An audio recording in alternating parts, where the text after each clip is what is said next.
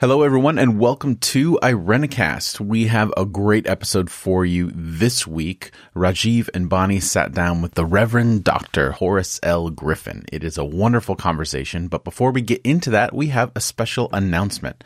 Uh, things here at Irenicast are going really well. We're getting great feedback from all of you. We're growing. We're seeing a lot of great things happen, and we have a lot of great things planned.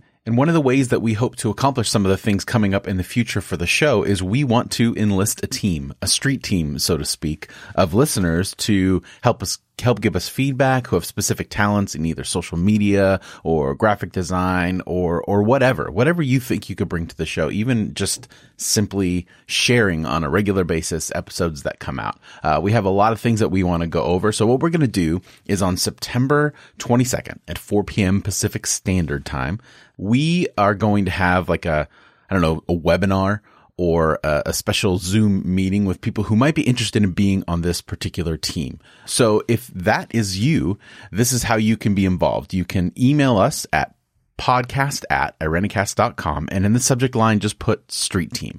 That's podcast at irenicast.com uh, it's going to be a limited commitment but when we have the webinar on the 22nd we're going to kind of go over some of the details and get some feedback and opinions on that. So if you're interested in being a part of that if you've been a regular listener to the show or you're just a brand new listener to the show and you'd like to be more involved in the process, get involved in a little bit of the behind the scenes stuff that happened here at Irenicast, we would love to have you.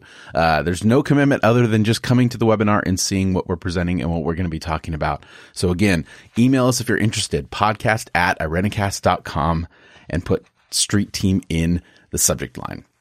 We'll be talking more about this as we approach that. So I just wanted to put that out there. Hope to hear from all of you soon. So, in regard to today's episode, it is a wonderful episode. I'm not going to spend too much time talking about it, but I will say this.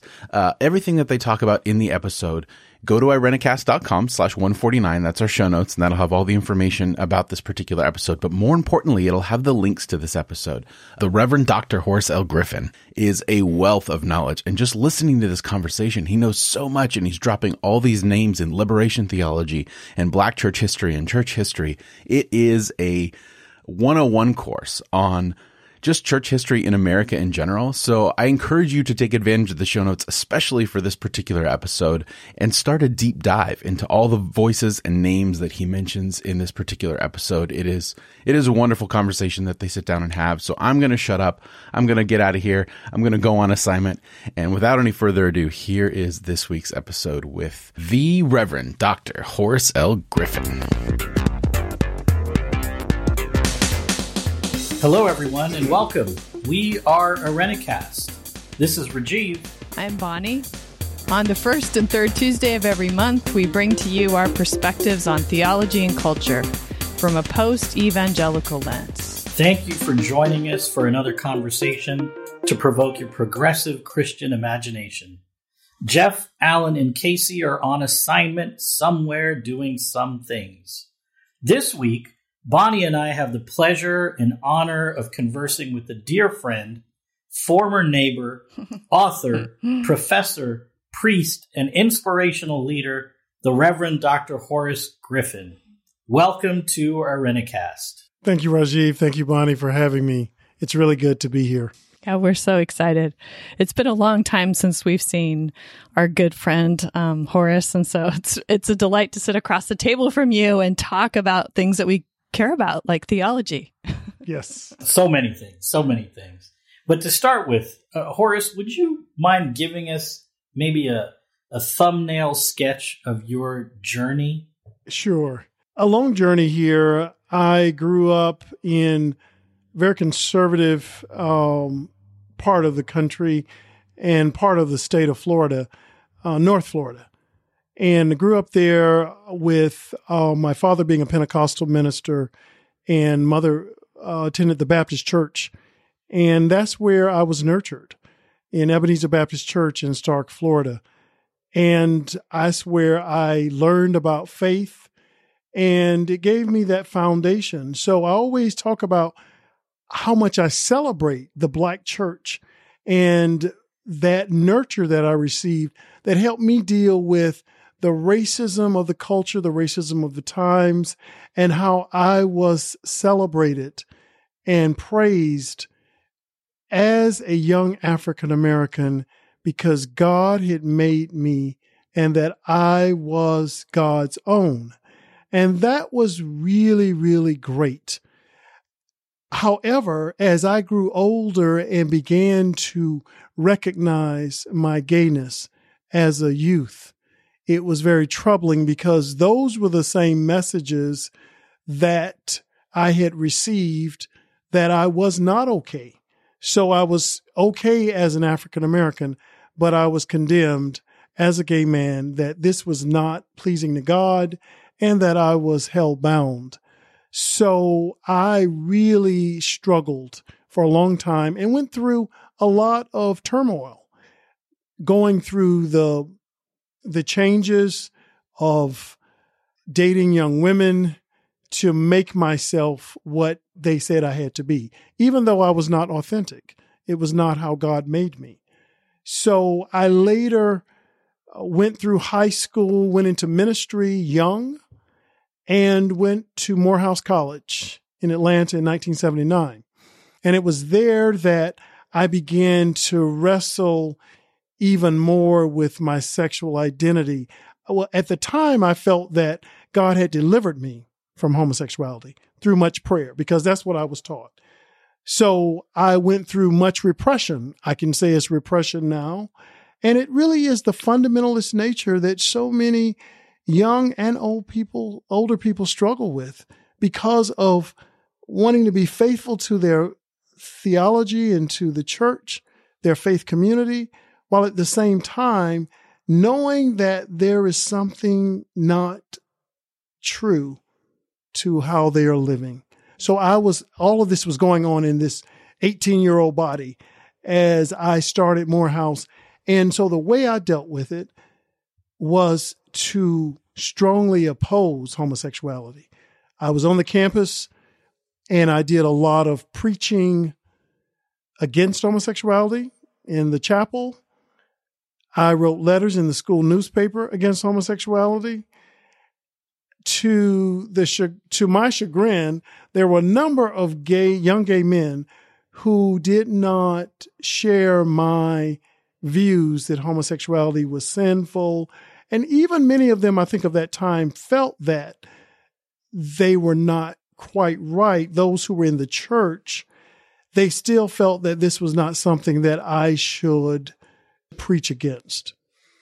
I remember when I was in my first year at Morehouse, there was a young man from New York, uh, and I still remember his name. His name is Reggie. And he was very, uh, I hate to use this term, but I'm going to use it because it describes him flamboyant. He was very, in, in very stereotypical ways, gay. And so I felt that he was a great target to witness to him to change him from being gay. And so I went to his room with my Bible, expecting that I would find a young man tormented with his homosexuality, as I was years earlier. And he was not having it. He was very comfortable with himself. He admitted that he was gay and said he always knew that he was gay. And when he was a little boy, he preferred pink over blue. And it was all of this stuff that just blew my mind because I had not experienced anyone who would first admit that he was gay and not trying to change it and to be okay with it.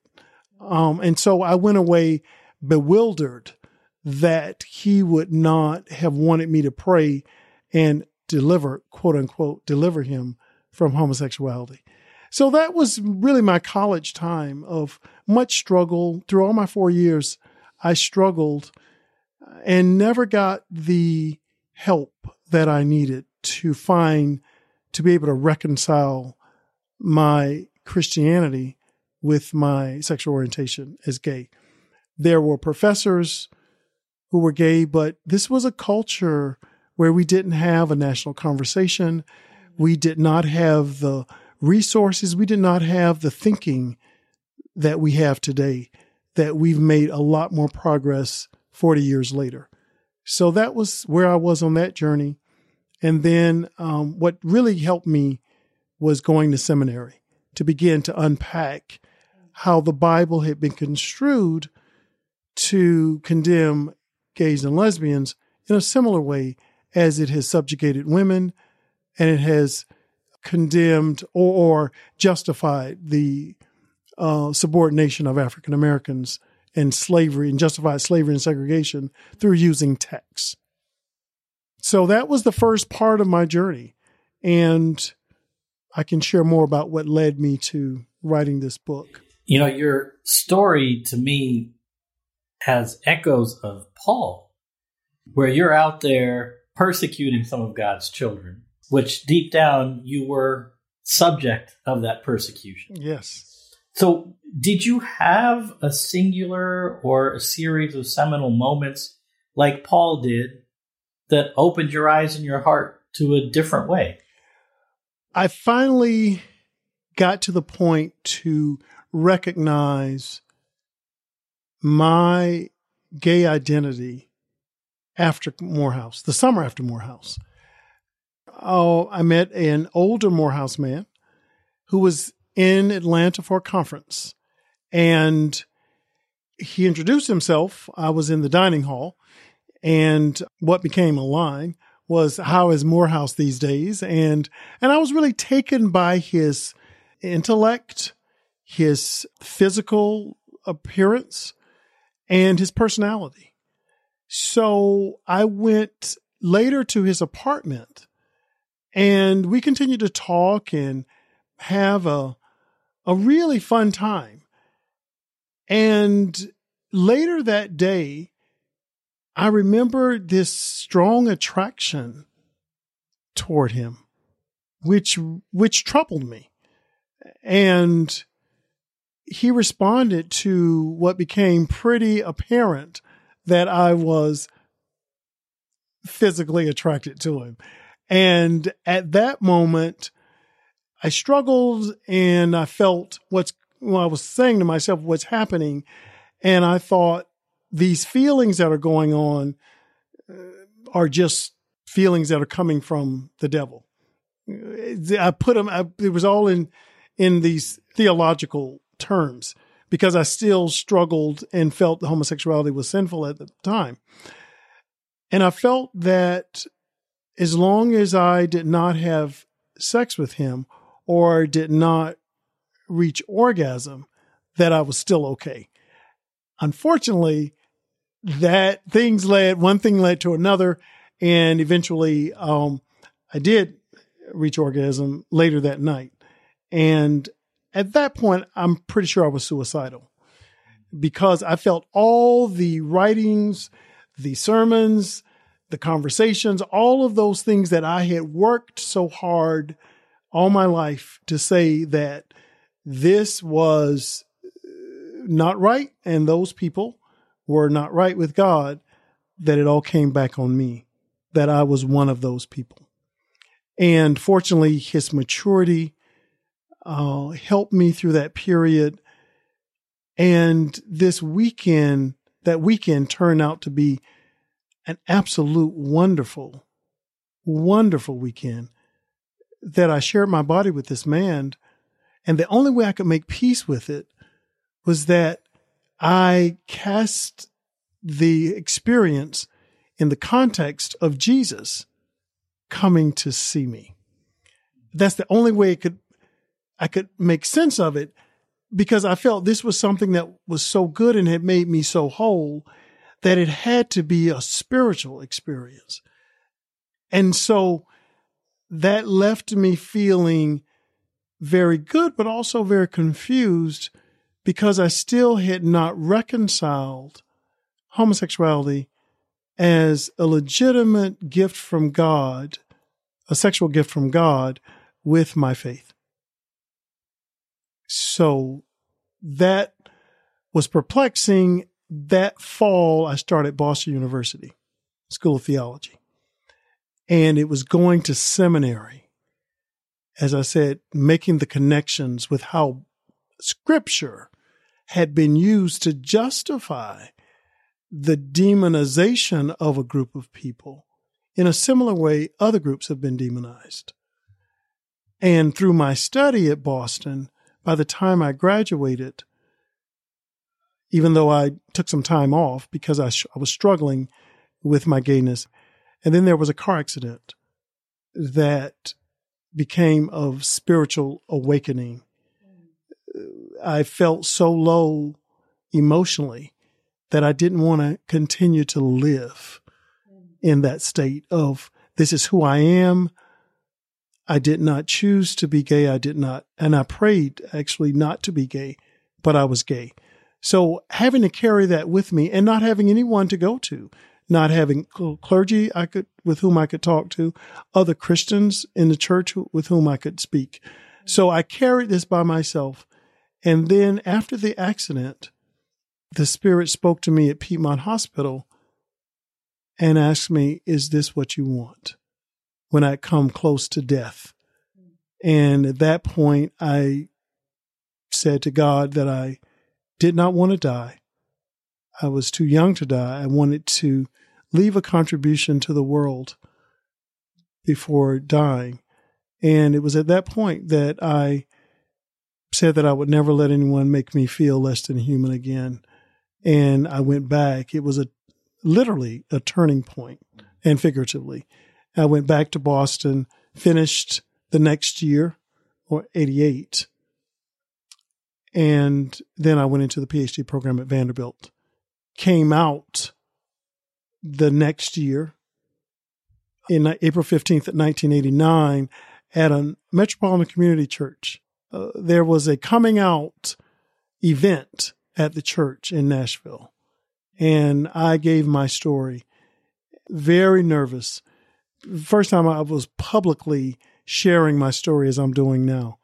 And it was at that point that it was really a turning point in my journey to be able to not only acknowledge my gayness, but to embrace and celebrate how God had made me and wanting to give witness to that.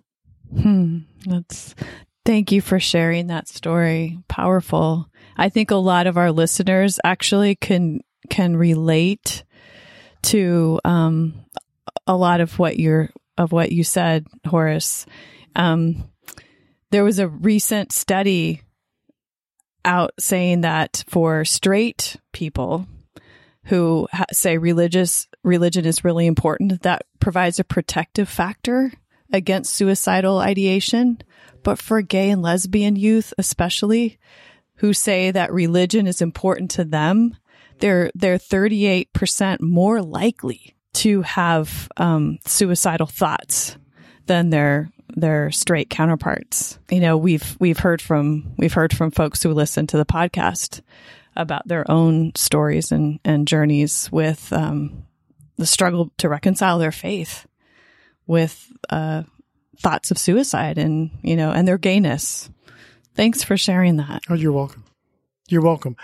I experienced both sides of that. It was my faith that really took me into that very dark place and feeling very, very lonely and feeling very much unworthy.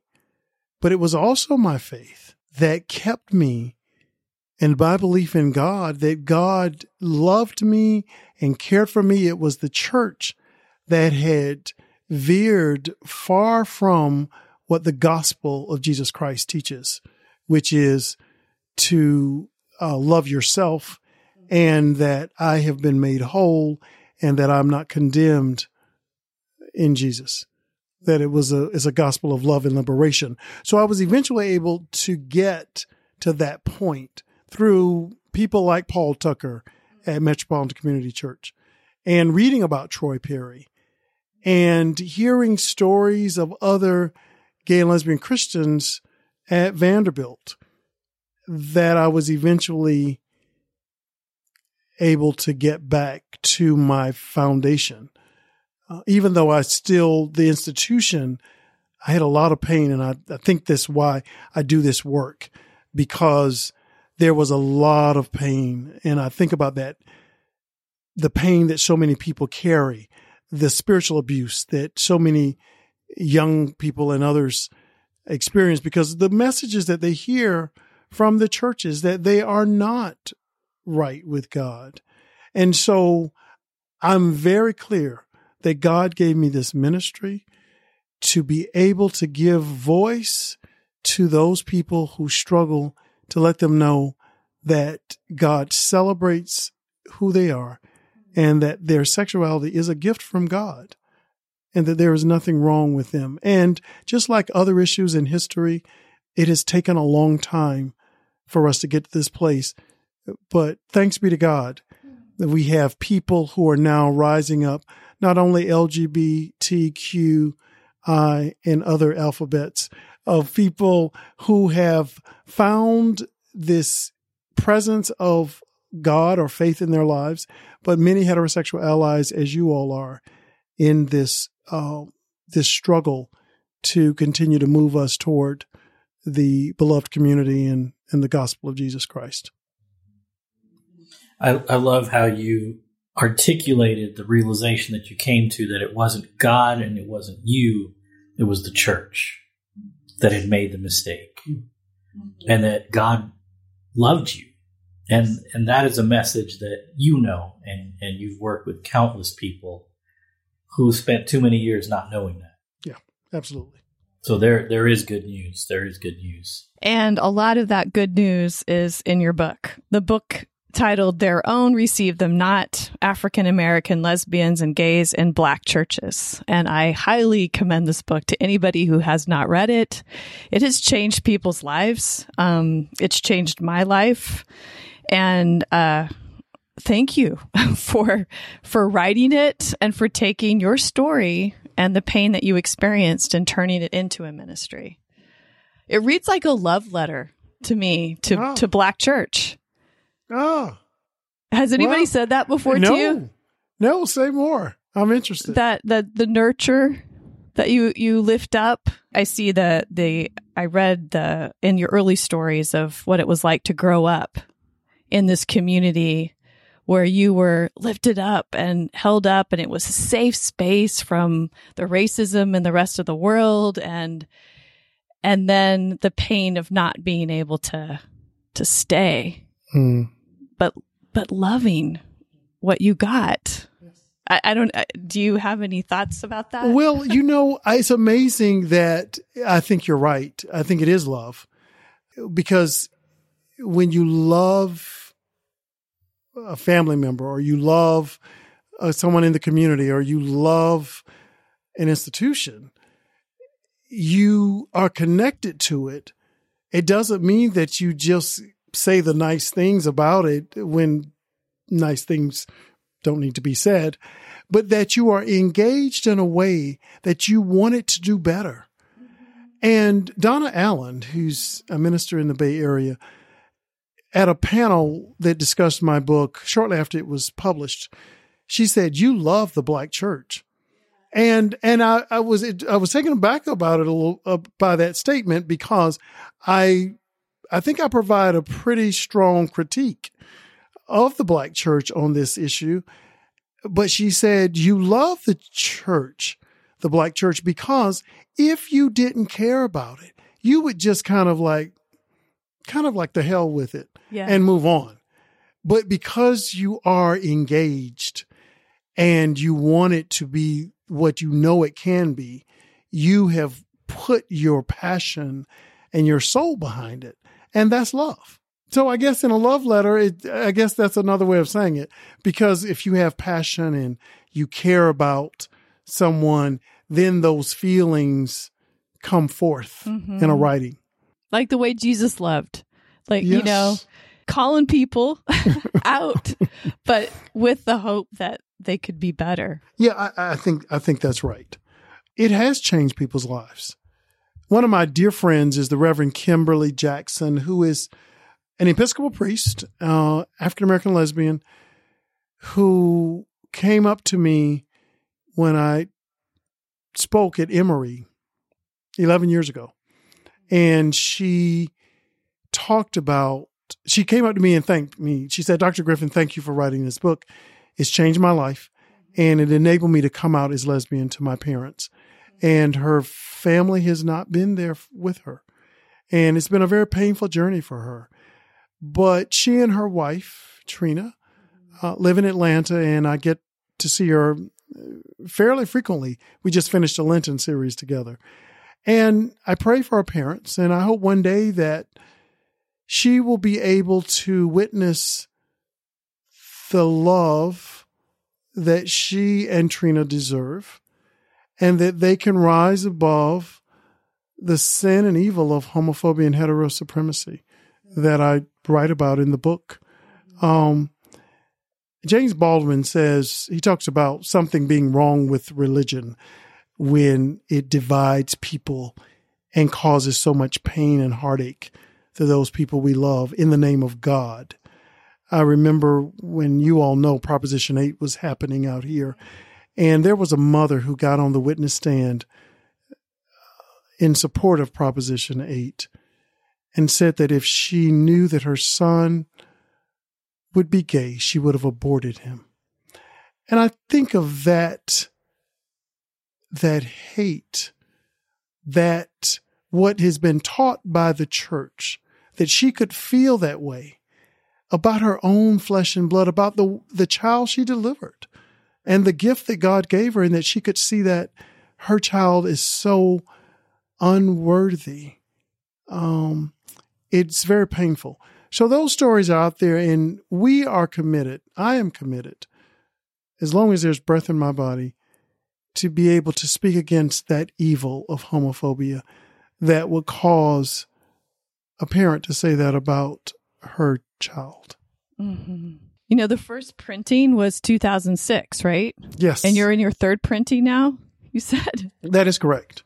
That's fabulous. Well, thank you. It is, I have longed for other books to follow. And that was what I, you may remember reading that, that I, I hope that would be just the first of many books that would be written on the subject. And even to go farther, because I don't really deal with bisexuality and transgenderism in this book that has become more uh, present with us now in the culture. And unfortunately, we don't have the work out there coming from those who are have gone through the black church and I understand. I understand why. As much as I wanted, I understand why. This was an ex- especially painful uh, process. Hmm. H- has anything changed? What What's changed within the Black Church since you wrote the book? I, from where I sit, and I am engaged with different people who are uh, connected with me. Um, Ebenezer Baptist Church in Atlanta, Martin Luther King's church. Uh, we have had a partnership, we at St. Luke's Episcopal Church, where I serve as associate priest of, for pastoral care and uh, outreach. We've done things with our youth. Uh, there was a program which is wonderful. St. Luke's and Ebenezer went into partnership to help children who were coming from poor families to it was called I Have a Dream and it's a national program where young people or kids are supported financially. Uh, they receive mentoring to stay in school, get an education, to graduate from high school, which in many communities, that's a big, big accomplishment. And the program was 17 years long. So they tracked kids from elementary school all the way through high school and college. And you saw some who had come through. One young man is going to Vanderbilt's law school. And it was just great to see. So there have been churches uh, that have been, I've been connected in that way. But on the issue around sexuality and homosexuality in particular, black churches, and I can speak pretty broadly here, still struggle mightily with changing theology, looking at lesbians and gays, the moral aspects. Some will support the civil rights aspect that gays and lesbians should be able to get housing, to be able to find employment. But when it comes to morality, whether the love between two men or love between two women is a legitimate, celebrated, moral place of being with God, that's where you have a big struggle and little has changed from the writing of this book 13 years ago.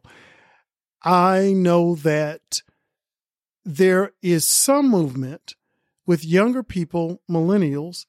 I think that there is from so much resistance that my generation of boomers created. I do think that there is an, a softening, if not advocacy, at least silence or indifference. And as small as that is, it is a step, a baby step, but a step. Mm-hmm.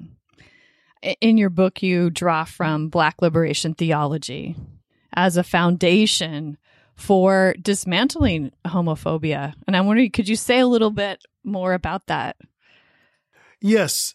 Understanding liberation theology, if you go into any of the liberation theologies, whether it's Gustavo Gutierrez in Latin American liberation theology or Rosemary Radford Ruether, and other feminist liberation theologians or James Cone, Dwight Hopkins um, on black liberation theology and all the womanist theologians, Katie Cannon, Delores Williams, Jacqueline Grant, and others, then if you read liberation theology that is based in Luke 4 18, 19, of Jesus coming to deliver the oppressed, to set the captives free, then when you really understand that liberation, it is a paradox. It is antithetical to the very premise if you are promoting a theology that is ultimately causing people to live with oppression, the oppression of themselves, the denial of who they are when they are wanting to be authentic as God made them. And when you think about what makes people whole, we are sexual beings and our sexuality is our wholeness.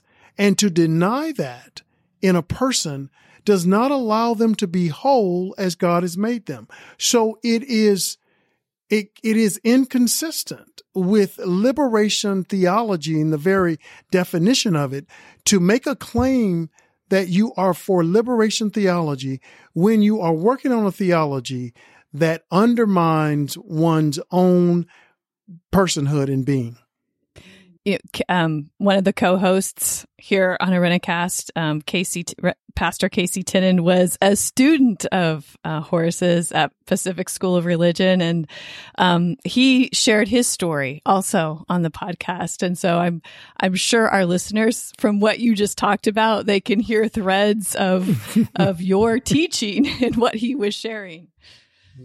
I'd, I'd like to take a slightly different turn because you're you're an ordained and established priest in the Episcopal Church. You're a black man in a very white denomination. Yes. Although we have a black presiding bishop. uh, all right.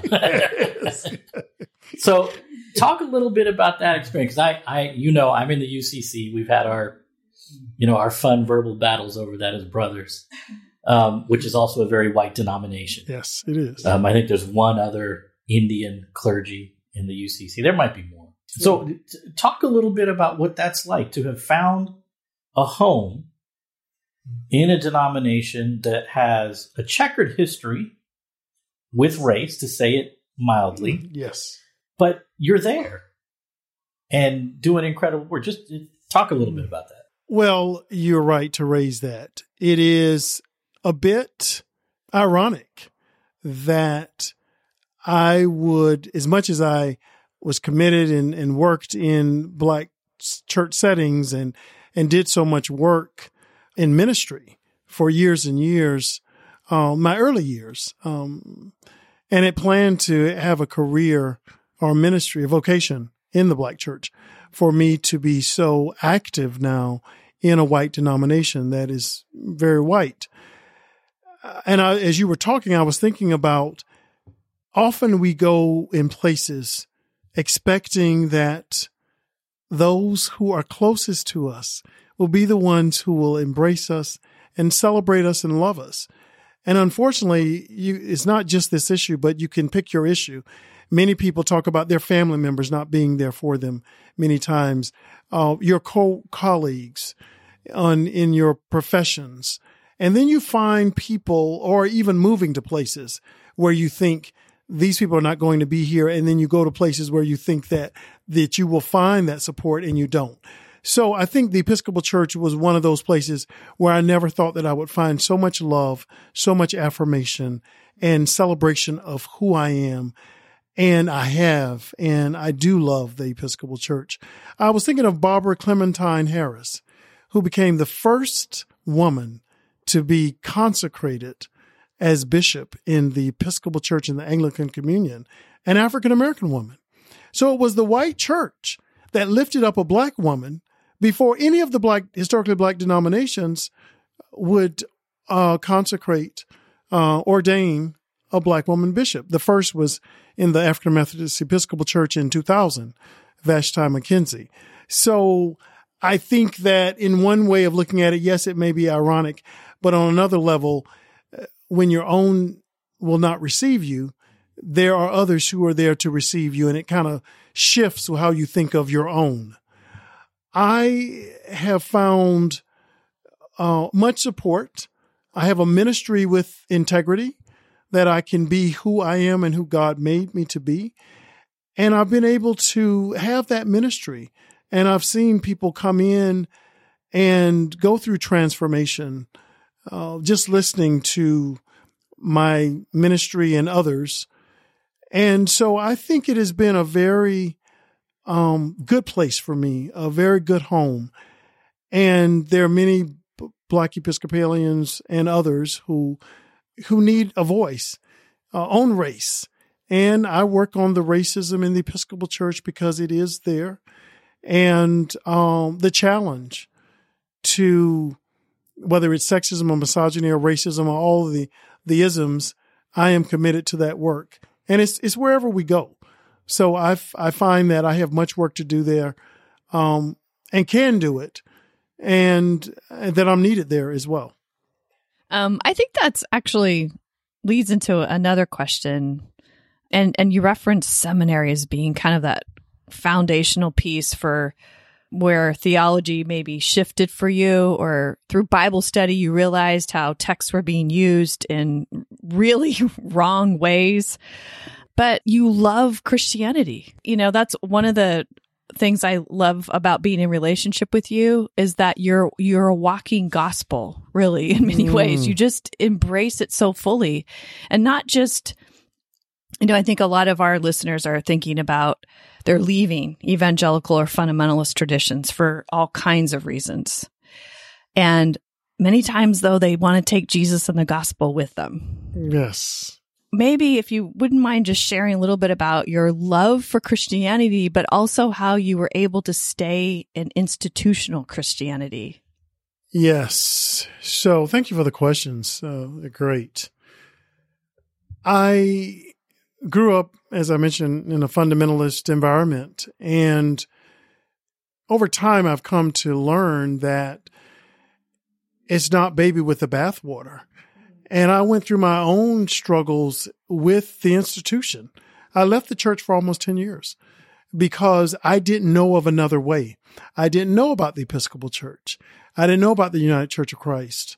I did not know about Lutheran Church and some of the more uh, progressive, even outside of the mainstream uh, churches, Unitarian or uh, the or Quakers and eh, progressive movements that allow for us to celebrate and, and embrace our faith and actually honor the gospel in a way that I did not, do not think that it was being honored when I was beating up people with the Bible.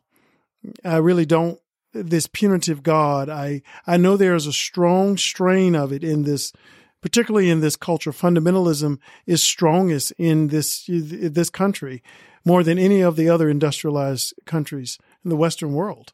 And fundamentalism, I heard Jeremiah Wright preach about fundamentalism is the problem in any of the religions, whether it's, it's Judaism or Islam or Christianity.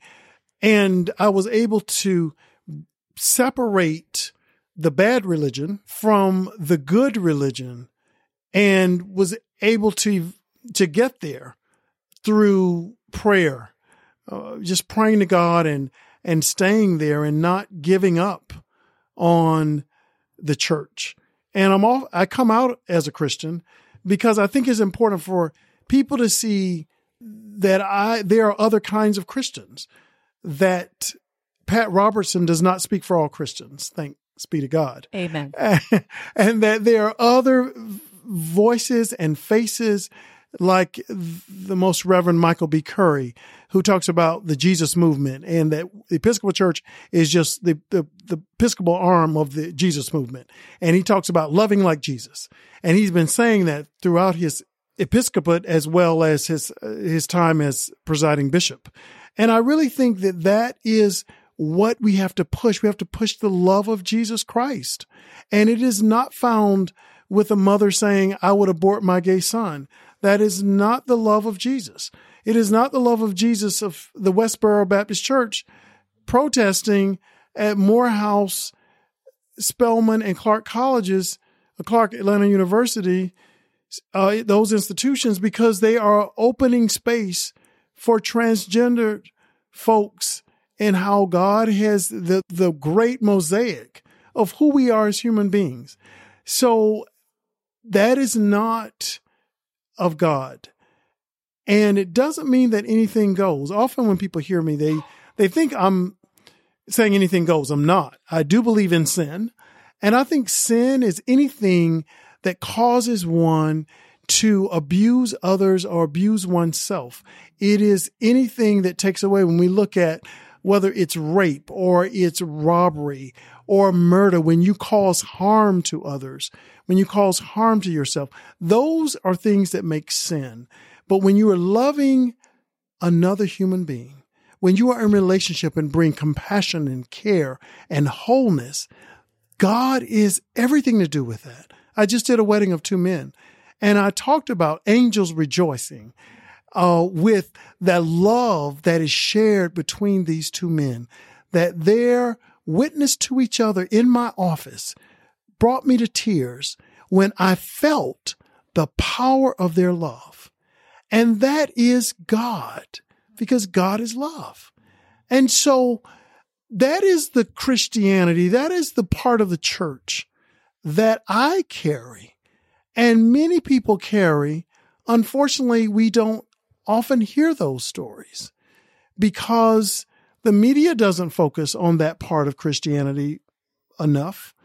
And we have some of the same voices, and I think the worst voices often in the church that turn so many people away, particularly millennials. As Bishop Curry said when he spoke at St. Luke's a little over a year ago, that a lot of millennials are not coming to the institutional church because they feel that we, and there's a painting with a broad brush, that we are spiteful, that we are mean spirited, and that we are hateful. And their understanding of God is not that. So they're saying, why should I go to an institution that is not reflective of the love of God? So, so I'm trying to let them know that I'm in the church. I will be in the church until I'm called home to be with the Lord because I believe that there is much good in the Christian church and St. Luke's Episcopal Church is doing the, the Luke 4 and 18, 19, that we, we have welcomed all of God's people. We just started a homeless, uh, a school for homeless children that they can come and everything is supported. It's all paid for that they can have a future that they, that more than they could have imagined in their in living in shelters or living on the streets. We feed through our Crossroads ministry. We feed hundreds of folks every week. Uh, we provide clothing. We provide uh, job training. We provide uh, for veterans that we have uh, support for them so that they can get employment. So I mean, I feel that is what that's what Jesus said in Matthew 25. When did you do it to me? If you've done it to the least of these, you've done it to me. So that is the Christianity, that is the church that I hold up. Hmm. It's beautiful, really inspiring. Thank you. Thank you. Yeah, absolutely. And with people with people like you committed to leveraging the power of the institutional church gives me hope as somebody who gave up on one in a previous life Mm. um, and has found another in in this rebirth, I guess, um, which has also been a, a safe haven. So, thank you for that commitment and dedication, and and being willing to to step into spaces that uh, a lot for being out as a, a love fueled Christian priest. Yes. It, it mm-hmm. means a lot. So I want to I want to shift gears a little. Go right ahead. You are a fan of first ladies. oh, wow. I didn't see that one coming. And so I just want to ask you a few questions because I think that is such a cool hobby. I, I have a lot of friends with lots of varied interests. You are you are one of my nearest and dearest friends, and you're the only one who loves first ladies as much as you love first ladies. So, first question. This should be an easy one, maybe. Okay. But who's your favorite and why? Oh, it is an easy one. I'm reading her a, a, a biography of her now, and her relationship with her female partner, Eleanor Roosevelt, and it is um, a book I have upstairs or downstairs uh, here, and it is the letters that Lorena Hickok and Eleanor Roosevelt exchanged over years. People like Doris Kearns Goodwin have written and have talked about what has now become public knowledge that she and President Roosevelt had their partners uh, outside of their marriage or alongside their marriage, I should say. And they worked out. When we talk about how we have different configurations of family, there was a, certainly a a configuration of family that went beyond just the two of them. And some of the struggles, if they lived in our time, there might have been different choices made. Um, I'm not saying everything that happened in, in that those relationships were always honorable, particularly from President Roosevelt's standpoint. But I do think that reading about her and just her being ahead of her time in a number of ways, her speaking out against the racism, um, speaking for women's issues and wanting to have space for women, whether it's uh, news reporters or that would follow the do the reporting, making a space and or speaking out for women and and women having a place that was more equal to men um, in the 1930s, 40s, 50s, and to early 60s before her death. So she she rises to the top. Uh, I like a lot of. I mean, there there are some close seconds, and Michelle Obama, Robinson Obama would be uh, a close second. But given the breadth of what Eleanor Roosevelt was able to accomplish in her writings, in her speaking, in her challenging and not being afraid, I loved her moral courage to speak out when it was not popular, to stand and to withdraw her membership from the Daughters of the American Revolution because they would not allow Marian Anderson to sing at Constitution Hall in 1939. So I'm endeared, uh, endeared to her her work and what she stands for. Awesome. Who, who's your least favorite first lady? I would say, I think Nancy Reagan. I found a mean spiritedness about her, being spiteful. Um, I just struggled with a lot of the politics of both she and her husband and what was promoted during that period. A lot around the race, the struggles, the war on drugs, and, and just decimation around the economics that hurt so many black people and others, other poor people, white and others, and just a kind of conservatism that moved our country into a place where we find ourselves today. It really starts with Ronald Reagan. And a lot of people, you know, in, in his death, he's been hailed as this great person. But really, the people who are out here today, and I think there are actually many who are worse, but they, they, they take their beginnings back to him. The Republican Party, there were many leaders in the Republican Party before he became president. They were concerned that if he ever got to places of power that he was too conservative for the for the party and would lead the party down that road to an ultra conservatism that would cause much duress in this country. And I think we're seeing the Frankenstein today of what started with him and with her. Last First Lady question. Okay, Who's the most underrated First Lady? Mm.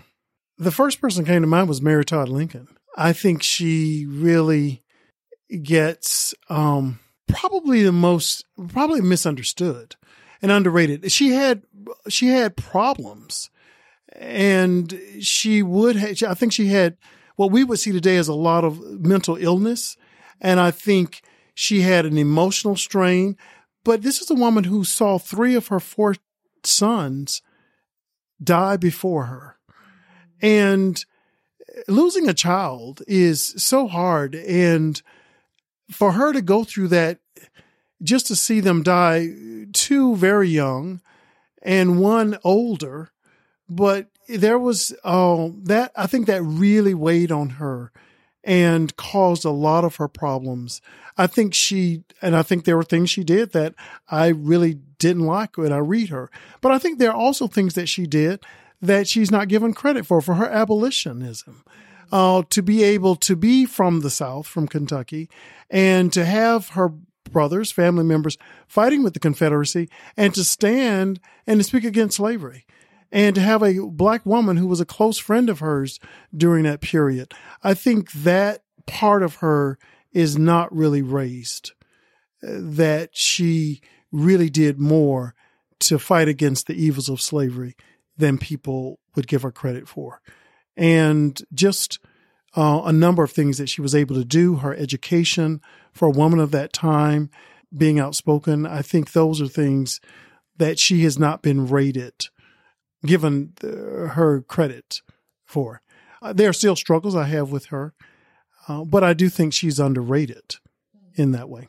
Thank you so much for what a, just a rich conversation and um, just being the person you are in the world. I feel so honored to be your friend and to um, know your your work too. And if we're ever in Atlanta, we're going to come see you at St. Luke's. oh, please do. Uh, St. Luke's. So people who are interested in finding more about my work, you can Google me and, and Wikipedia has some information. It's it's limited, and I think there's a, at least one YouTube of me that's out there. Uh, but if you want to hear my sermons, they are cataloged on our website, St. Luke's Episcopal Church and St. Luke's episcopalchurch.org. There's a Facebook as well as there is a website. And you can just uh, do the drop down menu and you'll be able to find the sermons. And they, since I've been at St. Luke's for almost two years now, the, my sermons are there uh, on a, a, range of uh, topics around um, and theology, everything from what I've been talking about for the last hour to uh, gun violence and the uh, the problem of uh, idolatry of guns in our culture and uh, poverty, um, women's issues and women's equality particularly around the Brett Kavanaugh during that period. There's a sermon that's there. Uh, as well as other theological issues, uh, social justice issues that God has laid on my heart. So you can go there and, and find that information and St. Luke's Episcopal Church uh, welcomes you. We really do live into our slogan that you find on the signs. The Episcopal Church welcomes you, and we really do welcome wherever you are. We say on our, your spiritual journey, St. Luke's welcomes you. So I hope that you will find a place there and continue to uh, support the book. Uh, their own receive them not because even though some of we've made some progress since the writing, we have moved on marriage equality, and I wrote this was prior to 2015, that becoming the law of the land. But there's still work to do. We have not uh, overcome. And often I think there is a feeling of we have done it. And I even find it with a lot of gays and lesbians who feel like the the struggle is over. But people are still losing their jobs. There are still attitudes. There are still families being torn apart because of homophobia. Still, young people committing suicide, LGBTQ folks. It's the highest, six, high, six times more likely than heterosexual youth to take their lives. Many of them in places outside of urban centers where they don't have support groups. Uh, homelessness is a big problem among LGBT youth, teens. So this is the work that we still are being called to do in our ministry. It is part of being a faithful Christian in the same way that those who marched with Martin Luther King, they saw it as their Christian witness. This is a Christian witness to stand with those who are marginalized, those LGBTQ folks who are out there suffering. And let me give a shout out to my good friends, Bonnie and Rajeev, who are the parents of a young gay man. And I have admired them over the years for the way they reared their two boys and their openness that it was always okay for them to be how God had made them. And that message is so wonderful, so refreshing, but it is so often not present. So I am so happy for my play nephew, Nicola, who had, who has been blessed with these parents. I think more than he will ever know because there are so many young folks who don't have that. So please do this work. It is a matter of life and death for so many. And we must be God's hands and eyes and mouth for the people here on our journey to be able to let them know that God loves them and that God is with them. So I hope that you will find a place in your heart to do this work with us, to do this ministry, to be a witness for those who are LGBTQ. And for those of you who are, if you're listening, know that you are loved. Mm-hmm. The beginning of Holy Scripture says that everything that God made was good and that you're good and always know that and know that you're never alone. There are others out here who are standing with you so that you will be able to live a beautiful life that God has given to you. Hmm. Thank you, thank you, thank you. It is a matter of life and death for so many. And those of you that are listening that identify as Christian, as progressive, as liberal, here are some great resources. Reverend Dr. Horace Griffin at St. Luke's, Luke's Episcopal Church has topical and biblically driven understandings that you can take to your families and your communities. So, so tune into those sermons and those resources as well. You can find them all linked in our show notes. And that will do it for us this week. Subscribe to the show and never miss an episode. We are available on all major podcasting platforms. And while you're there, if your platform allows it, leave us a rating and or review. We are always looking for more and more ways to hear from you. So for this week, this is Rajeev. And I'm Bonnie. Thanks for joining the conversation.